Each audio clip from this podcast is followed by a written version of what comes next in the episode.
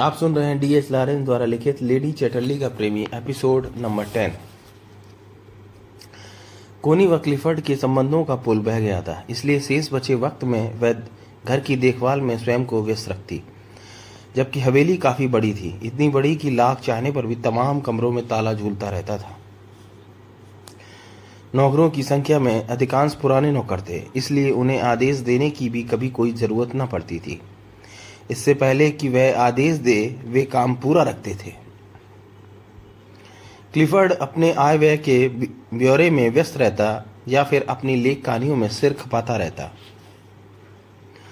कभी कभी उसे न जाने क्या सोचता, वह कोनी से साहित्यिक चर्चा छेड़ देता। कोनी उनकी कहानियाँ तो उसका मन रखने के लिए चुपचाप सुन लेती, किंतु चर्चा छेड़ने पर उससे चुप न रह जाता। वह इन सभी विषयों पर बहस करने के लिए किशोरावस्था से ही व्यस्त थी। परिणाम स्वरूप क्लिफर्ड को एहसास होते देर न लगती कि कोनी उन लोगों में से नहीं जिन पर उसके जैसे लोग रोब गांठने में कामयाब रहते हैं। तब उसे बहस से चिपका, चुपचाप सड़क जाने में ही अपनी भलाई नज़र आती और वह उस विषय को वहीं छोड़ देता। साहित्यिक रुचि के कारण पुराने दोस्तों के साथ साथ कई नए दोस्त भी क्लिफर्ड के इर्द गिर्द मंडराने लगे थे। इनमें उसके प्रशंसक भी थे और ऐसे लोग भी थे जो उसकी ख्याल से प्रभावित थे। क्लिफर्ड उनकी जमकर आवभगत करता। ऐसे लोग रेगबी हॉल में आमंत्रित किए जाने पर स्वयं को गौरवान्वित महसूस करते और क्लिफर्ड तो मग्न रहता ही।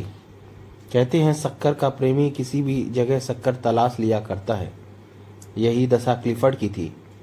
उसने ऐसे लोग जमा करने में कामयाबी पाली थी? जिनकी उसे ज़रूरत थी। इन लोगों में अधिकतर लोग चाटुकार थे, किंतु क्लिफर्ड को इसकी परवाह होती भी तो कैसे?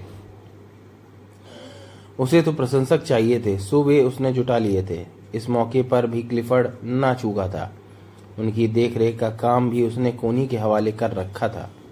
वह उसे निर्देश देता रहता कि वह उनका भरपूर ख्याल रखे।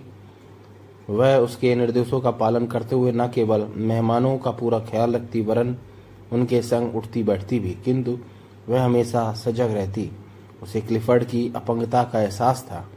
किसी के साथ उन्मुक्त परिहास को कहीं वह किसी गलत तौर पर न ले ले, इसलिए वह ऐसा मौका आने ही नहीं देना चाहती थी। क्लिफर्ड स्टूडेंट लाइफ के दौरान पुरुषों के स्वभाव का उसे अच्छा सा अनुभव हो गया था।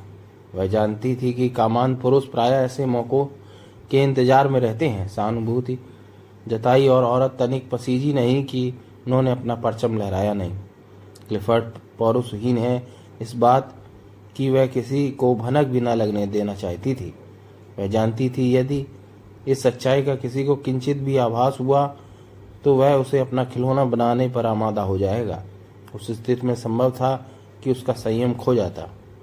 किसी का संकेत भी क्लिफर्ड की ओर होता तो वह स्पष्ट लहजे में उत्तर देती, इस विषय में आपको चिंतित होने की ज़रूरत नहीं। टांगे खोने के बाद क्लिफर्ड के पौरुष में कहीं भी जरा भी कमी नहीं आई है। मैंने कभी महसूस इसको किया भी नहीं है। मैं उस, उसके भरपूर प्यार में मग्न व संतुष्ट हूँ। रही बात टांगों की तो पति पत्नी के संबंधों का निर्माण हुआ ही इसलिए है कि इन दोनों में से कोई भी लड़खड़ाए तो दूसरा थाम ले।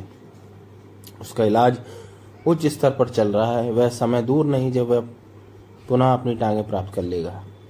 उसके इतना कहते ही सामने वाले की ज़ुबान जैसे कटकर मुँह के भीतर ही गिर जाती। वह आगे कहती है, क्लिफर्ड बार बार कहता है कि मैं आराम करूँ, घर में नौकरों की पूरी फौज मौजूद है, किंतु मैं सख्ती से मना कर देती हूँ। मैं नहीं चाहती कि कोई अदना सा नौकर मुझसे मेरा दायित्व, मेरा पति सेवा का अधिकार छीन ले। तब सहानुभूति जताने वाला गूँगा होकर दबे पाँव वहाँ से निकल जाता।